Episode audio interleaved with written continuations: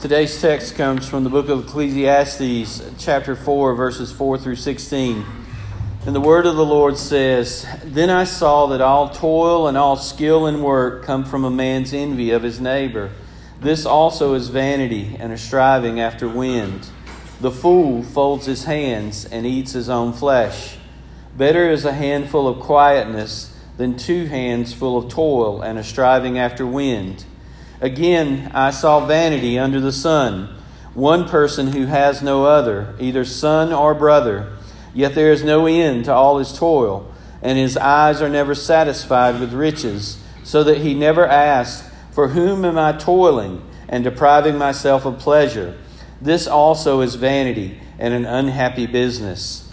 Two are better than one, because they have a good reward for their toil. For if they fail, one will lift up his fellow. But woe to him who is alone when he falls, and has not another to lift him up. Again, if two lie together, they keep warm. But how can one keep warm alone? And though a man might prevail against one who is alone, two will withstand him. A threefold, cord is not quickly broken. Better was a poor and wise youth than an old and foolish king who no longer knew how to take advice. For he went from prison to the throne, though in his own kingdom he had been born poor. I saw all the living who move about under the sun, along with that youth who was yet who was to stand in the king's place. There was no end of all the people, all of whom he led. Yet those who come later will not rejoice in him. Surely this also is vanity and a striving after wind. The word of the Lord, praise be to Christ. You can all be seated. Every week, uh, as we've worked our way through the book of Ecclesiastes, we've had a theme for each passage of text. And when we started this walk through Ecclesiastes, we covered with the first 11 verses of this book the big overarching theme of the book. And that big overarching theme is this don't just think in the now, because now will be gone soon. Focus on forever. That's what really matters. Remember God in everything you do.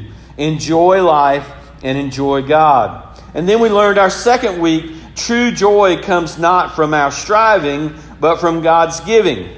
And then, no matter what circumstance the moment finds you in, God is in control of that moment. Uh, I like the way a pastor named Dustin Benge framed that. He said, The world is not falling apart, it's falling together into God's sovereign plan.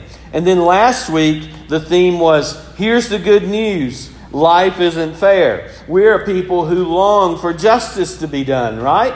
If somebody does something wrong to us, we like for something bad to happen to them. We think that's fair until fair starts happening to us and things start happening to us. So, what we talked about how uh, it is life isn't fair, that God doesn't give us what we deserve.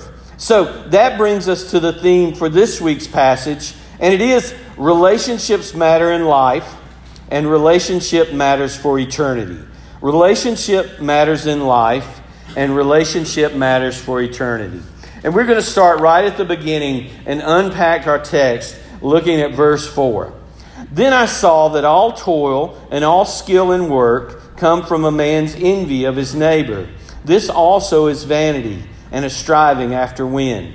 We have an intense desire in our culture to be noticed. When I was a kid, people kept five or six photos of their family in their wallets, and they would proudly show them off when conversation about their family life came up.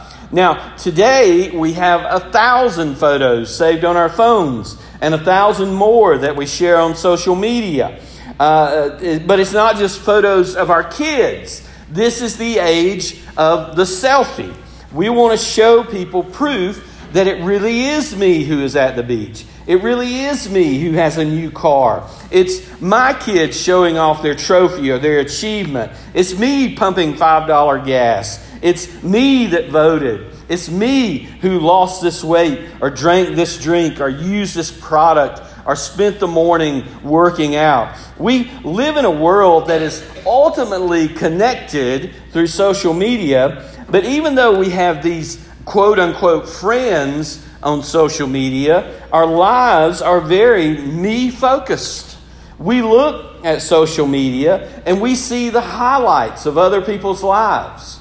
We see the lake selfie and the happy kids selfie and the smiling selfie and the sunglasses on the beach selfie.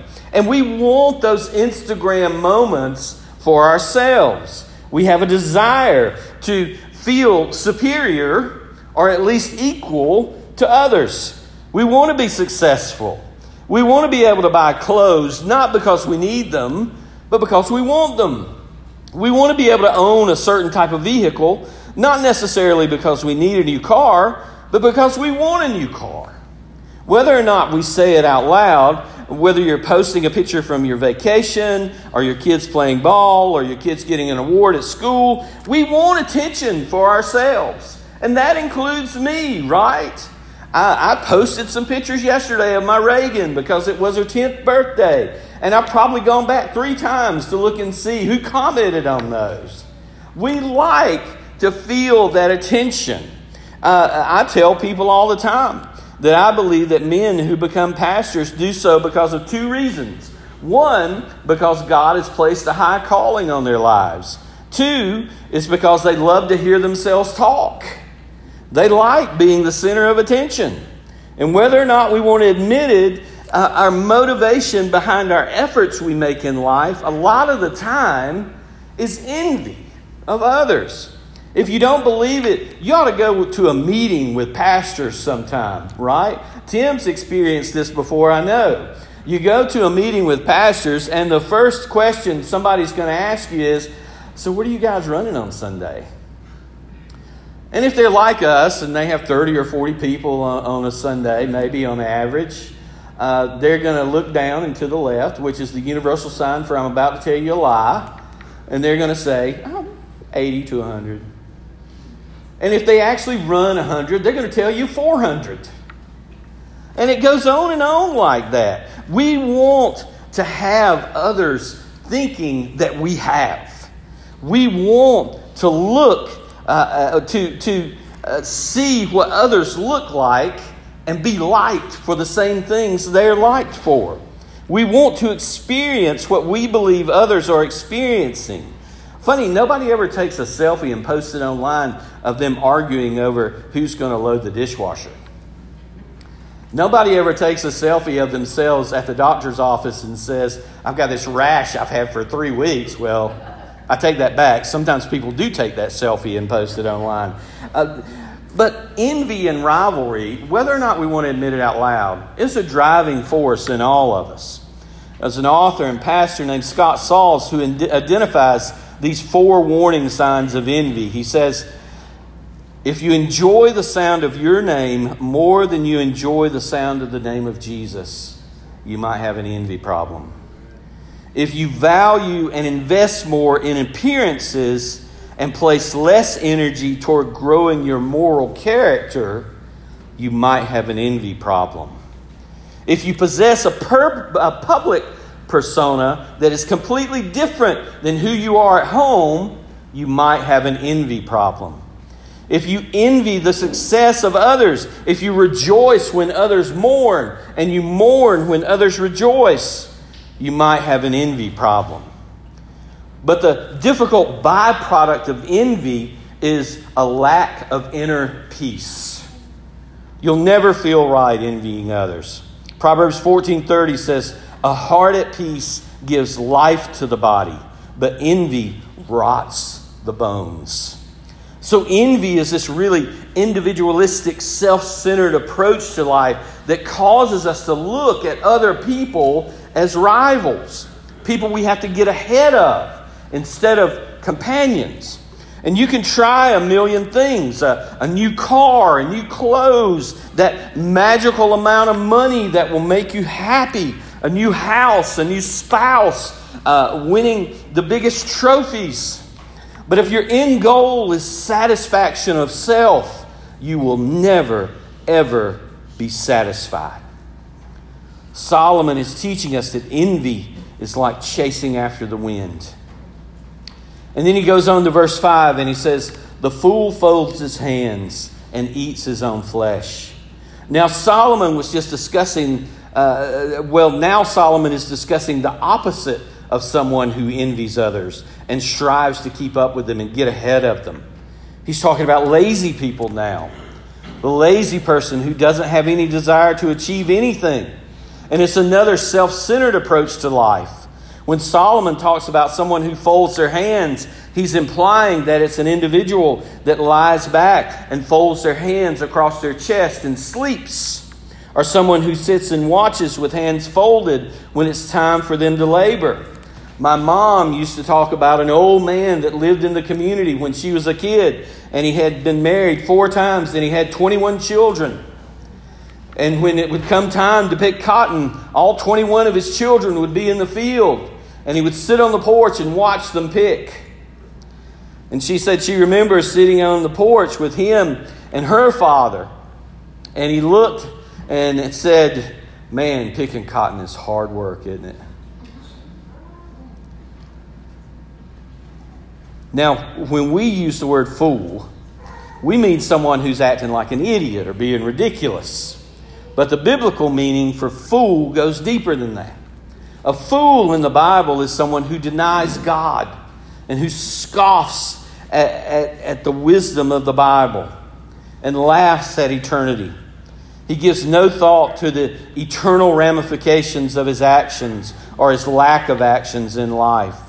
Foolishness in this context is a way of, uh, uh it's more than just saying somebody is funny or flippant. It's a theological stance, it's utter contempt for God's law. God intends for his people to work. 2 Thessalonians 3:10 says, "If anyone will not work, neither let him eat."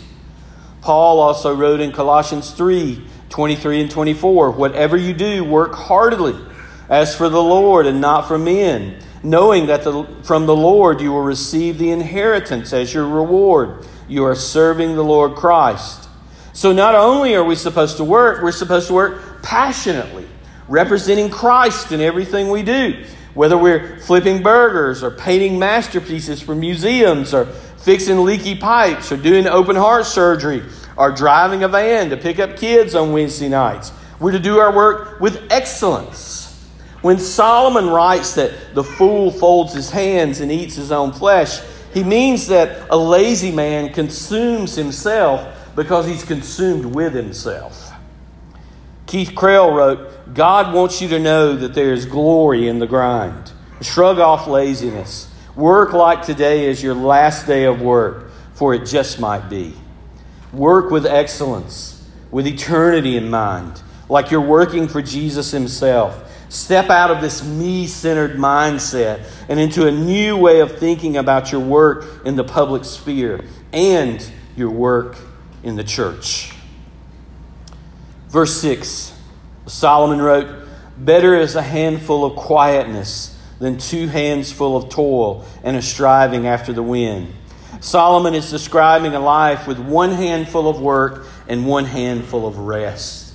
He wants us to live a balanced life.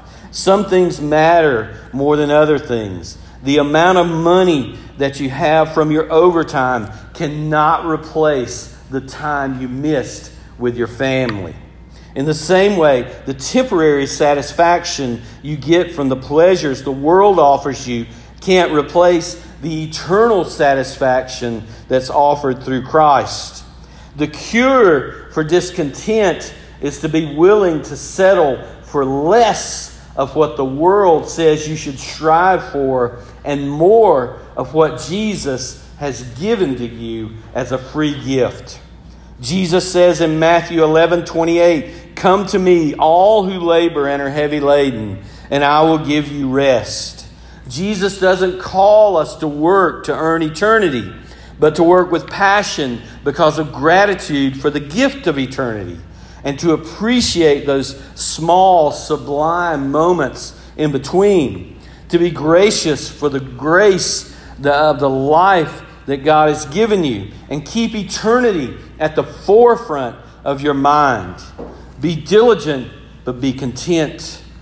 God has given you everything you need. If you are in Christ and Christ is in you, then you have eternity to look forward to. So enjoy work, enjoy rest, enjoy life, and enjoy God. Verses 7 and 8 says, Again, I saw vanity under the sun, one person who has no other, either son or brother. Yet there is no end to all his toil, and his eyes are never satisfied with riches, so that he never asks, For whom am I toiling and depriving myself of pleasure? This is also vanity and an unhappy business. So Solomon has talked about two self centered approaches to life an envious approach in verse 4, a lazy approach in verse 5, and now he's going to hit on a third self centered approach to life an approach to life that prioritizes riches over relationship. John Piper once preached a famous sermon called Seashells. And in it, he talked about a couple who worked and worked and worked. And they took early retirement when he was 59 and she was 51. And they moved to Florida. And they spent their day walking the beaches, collecting seashells. And he said of this, Piper said, That's a tragedy. It's a tragedy. But doesn't that sound like what we want, right? Do any of you really, who are still working, do you really want to work until you're 65? I don't. I'd love to retire on the lake or in the mountains or at the beach and just walk and collect seashells. And there are those among us who are spending tons of energy and tons of money to get to that point, to have that lifestyle.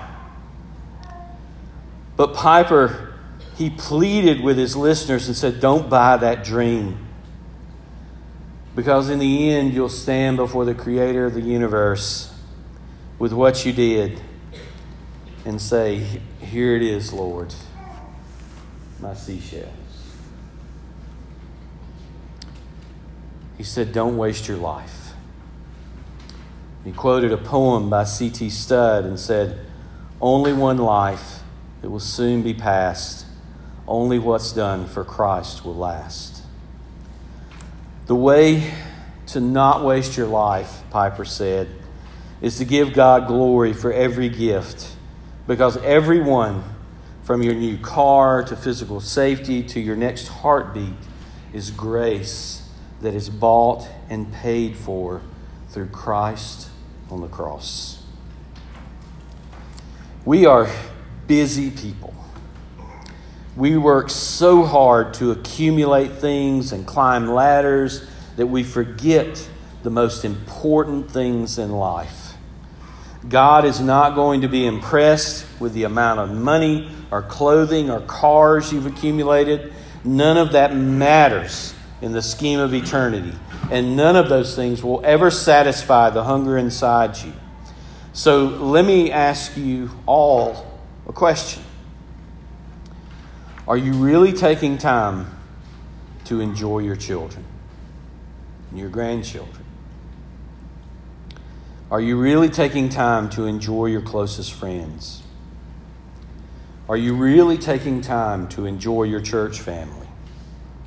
Because, see, this Christian life is intended to be lived out in relationship with other believers. And in the next few verses, Solomon's going to teach us this basic principle that relationship matters, that two are better than one. Now, this is a countercultural idea in our world because our world says to focus on yourself. But Christianity operates outside of this self-centered approach to life. Proverbs 18:1 says, "Whoever isolates himself seeks his own desire. He breaks out against all sound judgment." So, operating outside of relationship with other believers, if you're a believer, is selfish and foolish at best. In creation, the first thing God said that was not good was that man was alone. God has created us to live, work, play, celebrate, and mourn alongside others. Scripture never says pull yourself up by your own bootstraps. It says two are better than one. And then Solomon goes on and he gives us four examples of how two are better than one, how relationship matters in this life. In, in verse 9, it says, Two are better than one because they have good reward for their toil. So he's telling us two are better than one when you're working. My grandfather was a sharecropper and he was one of nine siblings. My grandmother was one of ten siblings, and almost all of them were farmers. So when cotton would come in, gathering the crop was a family affair. And my grandmother would tell stories about how 20 or so family members and friends would come to their home early in the morning to begin picking cotton to take to gin. And she and her sisters and sister in laws would make 10 gallons of sweet tea and, and five gallons of banana pudding and copious amounts of meat and vegetables and biscuits for the men to have for lunch. And once the fields were gleaned, the process would begin again at the next family member's field. No one had to pay them or entice them to work. They knew that if they didn't work together, their families wouldn't eat. So not only were they cultivating a crop, they were creating meaningful life. They were working together toward common goals through doing hard work together. And there are all types of hard work we do. Getting an education is hard work. Building a business is hard work. Having a marriage built around faith is hard work. Raising children with good values and knowledge of Christ is hard work. Maintaining and growing and caring for those in your church community is hard work. It takes effort. Anything meaningful in life is going to be the result of hard work and toil. The text is teaching us that you can accomplish more when you're working in relationship with others. You get good reward for your toil. Two are better than one. Relationship in this life matters. Then Solomon in verse 10 says, For if they fall, one will lift up his fellow. But woe to him who is alone when he falls and has not another to lift him up. So he's telling us two are better than one when you're in trouble. You never know what type of trouble might show up on your doorstep from one day to the next. We've had a series of plumbing issues at our house, so Nick has been on speed dial for advice and help for us. But this passage is about more than someone to help you when you have a leaky pipe. If you're talking in the context of Christianity, we're talking about the communion of saints, the family of Christ, the church, as a support to each other in times of trouble. Hebrews 10 24 and 25. We've all heard it before.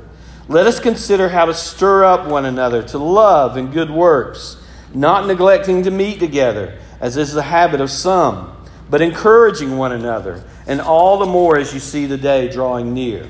Now, it's important to note the passage does not say, let us think about going to church on Sunday so that the pastor can stir us up to do good works and encourage us. It says, stir up one another. It says, don't neglect meeting together. Encourage one another. Meeting together increases your love and compassion for each other and stirs you up toward acts of love and compassion for each other and out of your self centered life. I've heard a million times I can worship God from my deer stand just as good as I can at church. I can worship God at the river just as good as I can at church. I can worship God at the ball field just as good as I can at church. I can worship God in my truck just as good as I can at church. And you know what? It's true. You can worship God wherever you are. You can. But a solo approach to faith is a self centered approach to faith. And Solomon is directing us away from self centeredness and showing us the value of relationship. If you read the New Testament, there is no context for Christianity outside of the church. It is not God's plan that you have to work out your problems on an island and sort out your sorrow in isolation or to worship somewhere in a cave. God's command in Galatians 6 2, and this is a command, is bear one another's burdens and so fulfill the law of Christ. So, whether you have a health problem or a relationship problem or an addiction problem or a sin problem, whether you are old or young or married or single, God's plan is not for you to have to fight through the difficult times of life alone.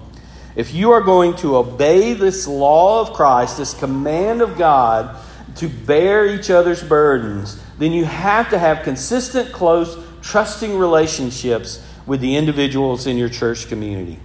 Otherwise, you won't even know what the burdens are. And if you aren't engaged in church community, the church won't know what your burdens are. We need to lift others to lift us. We need others to lift us up and help us to share in our joys and in our pains. God works through the body of Christ, the church, to build up and strengthen his people. Two are better than one. Relationship in this life matters.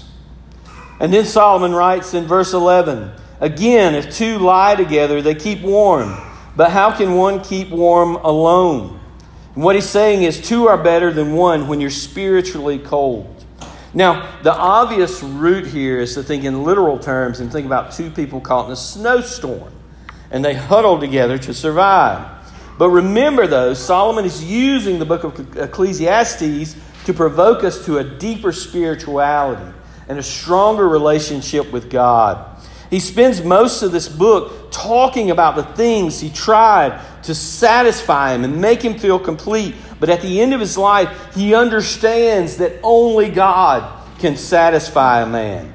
And he sums up his book in Ecclesiastes 12 Remember your Creator in the days of your youth. The end of the matter, when everything said is done, is this Fear God and keep his commandments, for this is the whole duty of man. So Solomon is provoking us to move from a me centered life to a Christ centered life, a life on fire for Christ. So in Luke 24, there's a scene where there's two followers of Christ who are walking on the road to Emmaus, and they're defeated and depressed because Jesus, whom they had put all their hope in, had been crucified. But then they encounter the resurrected Christ together. And he explained to them, he preached to them, beginning with Moses and all the prophets and all the Old Testament scriptures, that his purpose was to be crucified for the sins of man and raised from the dead so man could enjoy an eternal relationship with God, and that he was the fulfillment of all prophecy. In Luke 24 27, it says Jesus pointed out to them that everything in the Bible, even the Old Testament, points to him. So these two followers of Jesus hear the word of God together, and their response in Luke 24 32 is this Did not our hearts burn within us while he talked to us on the road, while he opened to us the scriptures? And then they go to Jerusalem and they gather with other disciples to celebrate the resurrection of Christ. What set their hearts on fire, or in the language of Augustine, what captivated their affections, was hearing Scripture together and sharing their joy with other believers, making Jesus the center of their attention, the same way Scriptures do. Notice it doesn't say that after they heard Jesus preach this sermon, they went home separately and prayed about it. It didn't say that they went back to work the next day and then waited to see if church might fit into their schedule the next Sunday. They immediately go out of their way. They're walking towards Emmaus out of Jerusalem. But they immediately change directions and go back to Jerusalem. And they gather together with other believers to celebrate Jesus and to worship. The great English reformer Thomas Cranmer said the purpose of gathering together to worship is to be more inflamed with the love of God's true religion. So, the goal of gathering with other believers is to get warm and have your heart set on fire. Now, I know life has a lot of demands. And I know it's hard to fit things into your schedule. gathering with other believers and making Christ the center of, of your attention in corporate worship. But if we neglect that gathering to have our, our fire rekindled, if we choose other options, then all we are doing is warming our behinds on the throne of our own tiny self centered kingdoms. So we enter into relationship with other believers and we sing songs that tell us about the incomparable attributes of God and the enduring value of knowing Christ. And we say creeds to remind us of what we believe. And we pray prayers together and confess our sins together. And we read and hear scripture together. And we warm our hands together at the fire of the finished work of Jesus Christ. And that's the fuel that keeps the fire for faith burning inside you.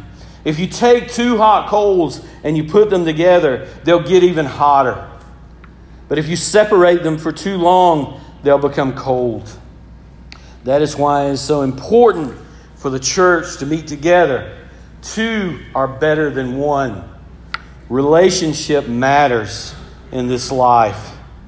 And finally, in verse 12, Solomon says, And though a man might prevail against one who is alone, two will withstand him.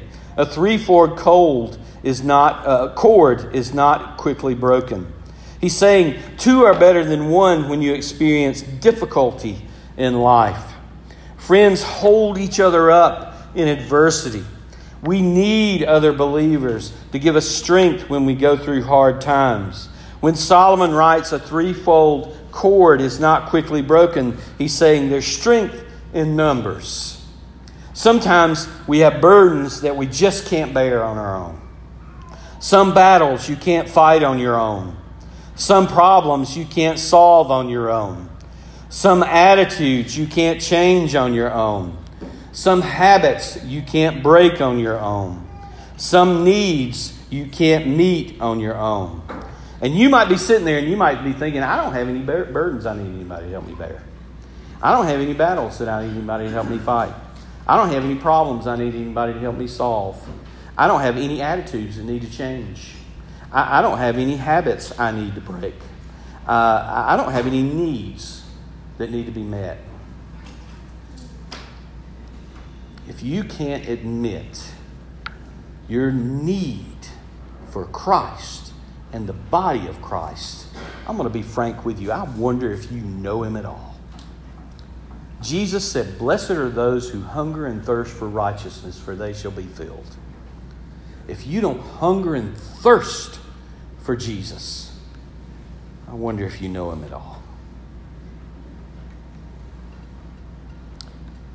The promise of Christianity isn't that you will never have problems if you're a part of a, chore, a church. The problem, the, the promise is that you don't have to face those problems alone. Two are better than one.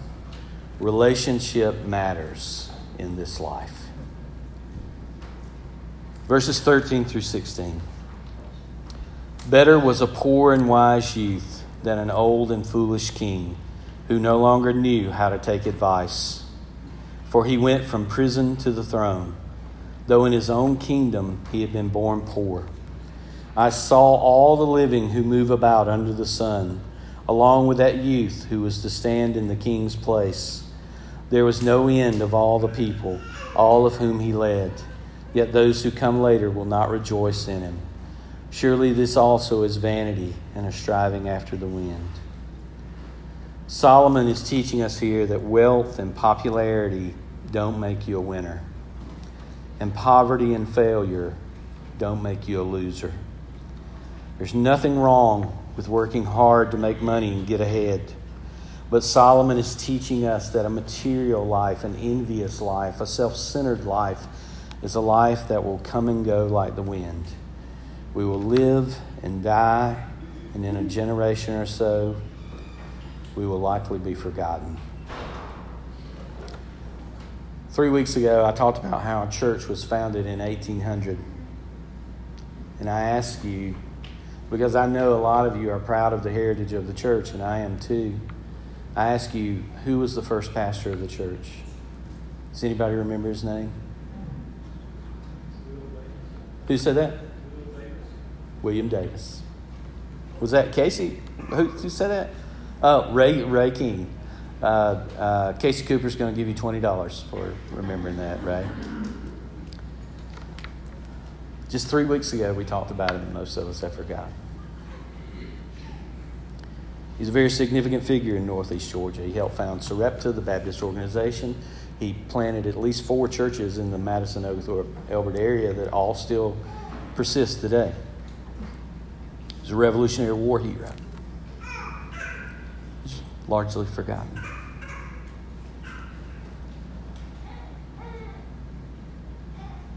We live, we die, and we're forgotten. So, what is really important in life?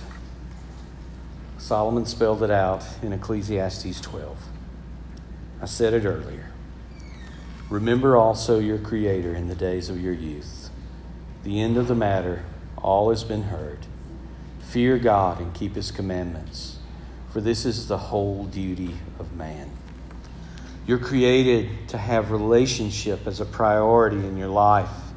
And no relationship is of greater importance than your relationship with God, your relationship with Jesus. Relationship matters in this life, and relationship matters for eternity.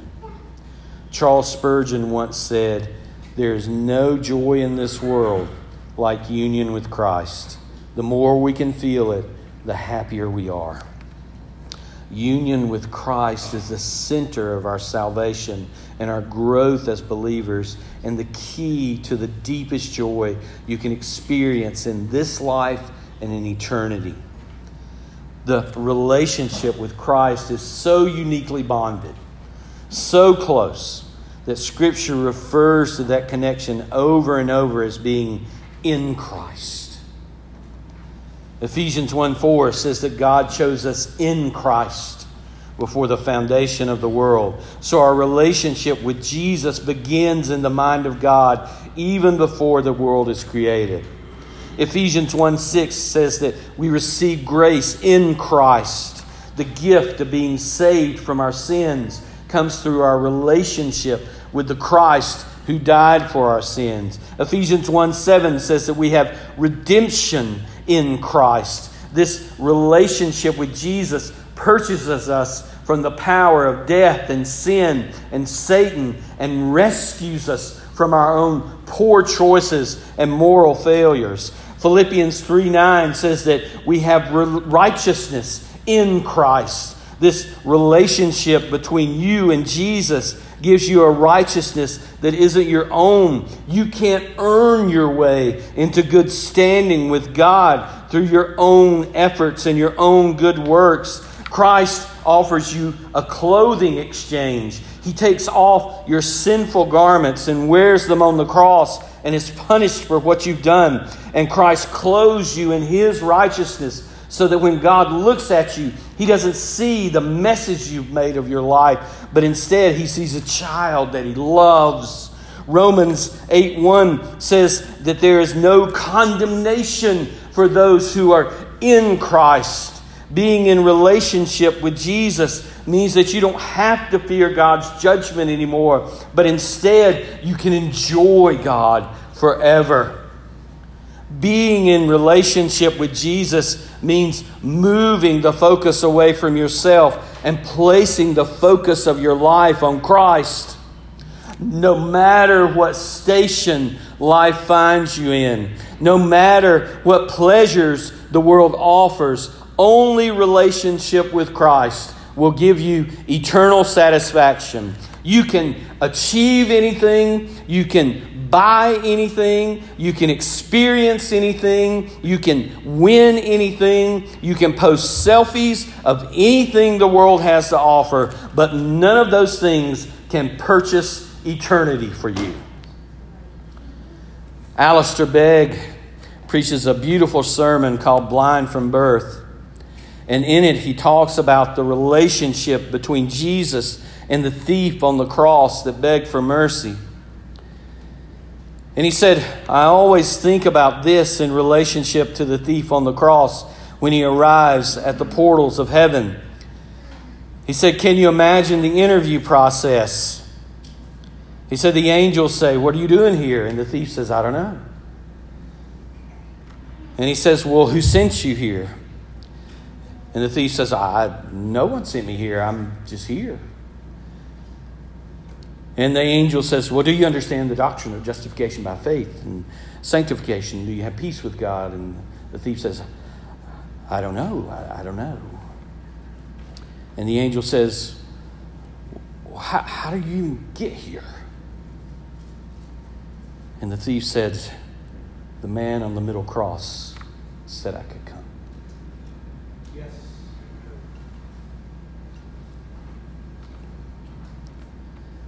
Tim McDonald introduced me a while back to the idea of a turtle on a fence post.